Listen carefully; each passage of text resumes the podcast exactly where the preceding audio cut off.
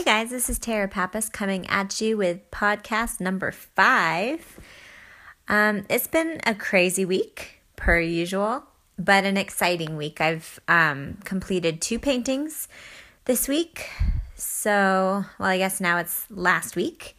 And I'm looking forward to starting on some new projects this week. So, very art filled um, week and a great holiday weekend. And I hope you guys all had a great Labor Day weekend as well.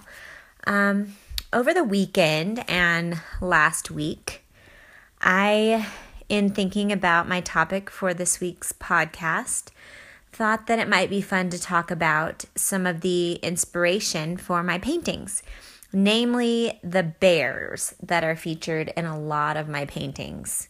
And so I wanted to title this podcast The Bear Truth, um, referencing the use of bears in my painting or my paintings. And it's kind of a funny thing, and it's not something that I've thought about a lot. I think that when you look at works of art by a specific artist, there's always some sort of connecting theme between their pieces. I think with my artwork, there's a lot of different themes that are kind of interwoven and connected between pieces. Um, my materials that I use are a big connection. I use a lot of book pages. Um, so you can, the use of words is a, a big connection. Also, my colors, I tend to use a lot of blues and um, every once in a while I'll do pops of color. So I might have kind of a scene that's just kind of shades of brown or shades of gray, and then I'll have a bright pop of color. And I really like to do that when I do fox paintings, which is why a lot of my fox paintings tend to be in the winter because I love that stark contrast. And without going too far off the topic for today, I actually saw a fox uh, last winter jumping through the snow, which I found really exciting because I I love painting that. I love painting that bright pop of color against the kind of just whites and grays of the winter. So, anyway, back on task, um, back on topic bears. So, I do, while I do tend to paint a variety of animals, and I'll try to stretch myself and push myself by painting animals that I've never painted before. I do tend to really like painting bears. And I hadn't really given much thought to it. And I think a lot of artists don't give much thought to um, why there are recurring themes in their pieces unless it's intentional. So I think that some artists intentionally include specific things in their pieces, kind of symbolically. Um, but for me, the whole theme with bears kind of just organically developed. Um, and I hadn't really thought about this until actually just a couple months ago. And I was talking with one of my family members, and they said, uh, they brought it up. They said, Have you ever had any kind of like encounters with bears? Have you, you know, what what is your experience with bears and why are you always painting them? And so I thought about it and I thought, you know, I have had a lot of experiences with bears. And so maybe subconsciously, maybe that's why I include bears in there. I don't know. So, um, let me take you back to young Tara. um, when I was little, actually before I was born, um, my mom made me a quilt. That was my baby blanket. And that quilt had two bears on it and I think it was supposed to be like a mama bear and a daddy bear. And then the actually the actual quilt part with the patchwork was supposed to be like their quilt that they were covering up with. And I loved that blanket. I remember all throughout growing up, throughout my childhood, I loved sleeping with that blanket. And so that was kind of the start of my bears. And then my mom also made teddy bears. Um, and I had, this wasn't one that she made, but I remember I had this little stuffed bear. I'm trying to remember, I think it was a Gund Bear was the brand, but it was this little stuffed bear, and I would call it Annie Bear. And so it was my Annie Bear, and I would carry that with me all over the place. And so I loved bears from a young age. So, fast forward to one of my first college summer jobs. I was working at Yosemite National Park, and I had this job there where I was a crew leader. And so I would take um, crews of high school students around the park, and I lived there all summer, and I would just take them out on these work trips. So we would go out to a certain area and we would camp for a week at a time. And then we would drive out and do different tasks around the park. So one day we might be doing trail maintenance stuff. Another day we might be repairing a fence or putting together an amphitheater, I think was one of the projects we were working on. So before the high school kids got to the park, um, all of the crew leaders came in and we were doing training and we were staying at this lodge, which was kind of like our headquarters for the summer. So it was a ski lodge that um, obviously wasn't being used for skiing because it was summertime. And so we were using it as kind of our headquarters. And so, since the kids weren't there yet, um, every morning I would get up and I would go for a little walk. And I mean, who wouldn't? Like, you're living in the middle of Yosemite National Park, which, in and of itself, to me, is a little piece of paradise. I love that place. So, I mean, who wouldn't want to go out and just have a quiet morning in that the beauty of that park? So, that's what I would do. Every morning I would take off and I would usually bring a book with me. And before breakfast, I would just do a little bit of reading. Um, so I had several different experiences that summer um, with bears in particular. So thankfully, um, Yosemite is not like Yellowstone National Park, where they have grizzlies everywhere because I think that this story would end very differently had I been doing the same thing in Yellowstone. But I was in Yosemite, and at the beginning of the summer in Yosemite, at least that summer, they had a real black bear problem. And these black bears were actually brown because black bears don't have to be black. Um, so they were brown, and I had never been close to a bear before. I really, my experiences in encountering bears were limited to my teddy bear, like I was telling you about, little Annie bear, and the, my quilt. So I didn't have a lot of experiences with real bears. Um, and I probably saw some at zoos and things like that. But so, anyway, encounter number one, I was um, going for a walk and I had my book, and I happened upon this clearing, and it was just a nice, peaceful clearing. Um, there was a fallen tree on one side, and I can still picture it to this day. So there was a fallen tree kind of over to the left, and I was kind of surrounded by these massive trees. And then there was this stump across from the fallen tree. And that's where I chose to sit. I thought that would be a natural seat. And so I actually sat on the ground, and there was plenty of pine duff on the ground, which provides a really nice cushion. And so I took a seat on the nice soft duff and then I leaned back against the um, stump and I took out my book and started reading. And I was having a really nice, peaceful time. And I was thinking to myself, this is such a nice morning. Great start to my day.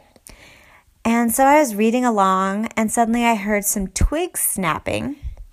And I looked up, and this massive bear was walking into the clearing. And I don't know if you've had this experience before.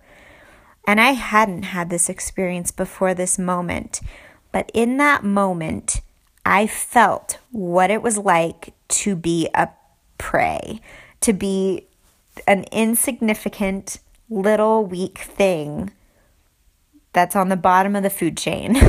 and that's exactly how I felt. Seeing this animal that was so huge and feeling so helpless, I felt like I couldn't move because I didn't want him to see me and I didn't want him to run after me by any means. And so I just froze. And uh, I mean, a lot of thoughts were going through my head at that time. I was thinking, oh my gosh, this is it. This is the end. And it's, I guess, the end of Tara is going to be a bear. Um, so I just sat there frozen. And he just walked into the clearing and he did a full circle around. So he started walking over towards that log that I was telling you about. And he started digging underneath it. So, kind of digging for roots or mushrooms or whatever he was digging for. And he was just kind of foraging underneath that for a while. And I just sat there thinking, don't move, don't move. And I kept looking down at my pages. And I remember just looking down at the pages trying to read the words, and it was like I kept reading the same words over and over again. Because I was worried my eyes were going to move too much. and so, so anyway, I was I was looking down at the pages, trying not to move, and the bear, after he had foraged for a few minutes, what felt like forever, he started circling around and turned towards me and I could feel my heart rate just beating like my heart was going to pop out of my chest. And I thought, okay, here we go. And I kept looking down at my book, trying not to breathe too hard, not moving a muscle. And he walked around, walked right up to me, and he sniffed my knee. And after he had sniffed my knee, he breathed out really loud, like one of those big, I don't know, big noises, kind of like what a, a horse would make, that kind of breathing out noise. And I could feel it on my knee. It was a big puff of air. So I felt it. And then he started walking away. And I remember thinking, oh my gosh, he spared me. and he walked away. He walked right out of the clearing and left. And so that was my first encounter with a bear. And I waited. I remember sitting in that clearing thinking, he's going to come back, or he's going to come back with some friends, and I'm going to be in trouble. Um, and so I sat there for a while until I was sure that he was gone. And then I very quietly got up and walked as quickly as I could back to the ski lodge. And so that was encounter number one. Encounter number two actually happened, it was like the next week or maybe even a couple days later. Same summer, same lodge. Um, there was down from the lodge there was this little area. I think it's normally where the skiers would come down and then they would, um, you know, fix their gear and then get on the ski lift to go up. So there was the kind of this nice little area with some trails going down to where the, the ski lifts were. And so I thought that I would, again, just go down there for a quiet morning and read. And I think my thought in going down there was that I was not, after my experience with the bear, I remember I didn't want to leave for a while. Like, I didn't want to go off too far. Um, and so my thought was, well, maybe I'll just get the walking experience and not so much the the being too far away from the lodge with a giant bear experience. And so I took off on this trail and it was just right down from the lodge. I could turn and see the lodge and everything. So I started walking down this trail and I was reading my book, which I mean, I everyone, I'm sure, loves to read books and walk at the same time. Um, but I I don't know. I don't really do it that often, but in that moment, it seemed like a good idea. So I was walking down this trail. I think because it was so short, I felt like it was safe and it was straight. It was a straight path. So I thought I I wouldn't be worried about missing a turn or tripping too much. So I was reading my book and walking. And as I was reading the book, I was getting really into it and I was continuing to walk down the trail. I could hear yelling from behind me. And so I turned and I saw a bunch of the crew leaders that I was working with yelling and waving their hands at me. And I thought they were telling me it was time for breakfast. And so I turned to them and I said, Oh, hey guys, I'll be right back. And I just started waving. And then I could see them with their hands going, No, no, look ahead. There's a bear. And I was like, What, did, what are they talking about? And so I turned and I mean, I would say no more than maybe 10 or 15 feet ahead of me was a bear. And I don't know if he just didn't care that I was walking towards him or hadn't noticed yet, but he was walking on the same trail and it was like we were walking towards each other. So one of us would have startled the other one pretty quickly. Um, so I saw the bear and I remember without even thinking about it, I very slowly turned around and very slowly started walking back. And I remember not looking behind me, just walking. And thankfully, I don't, I guess he didn't perceive me as a threat or anything, but thankfully, he did not follow me, and I was not that bear's meal. So, twice I had these encounters with these bears. And then soon after that, um, they started setting off fireworks and stuff around the lodge to start getting the bears to move on, just loud noises to get them to leave because we had all the kids coming. But but anyway, those were my encounters with bears. Um, and so I think that to some level, my experiences with bears um, must contribute to my inclusion of them in my paintings. I think that they're they're naturally kind of a fun animal to create in a painting.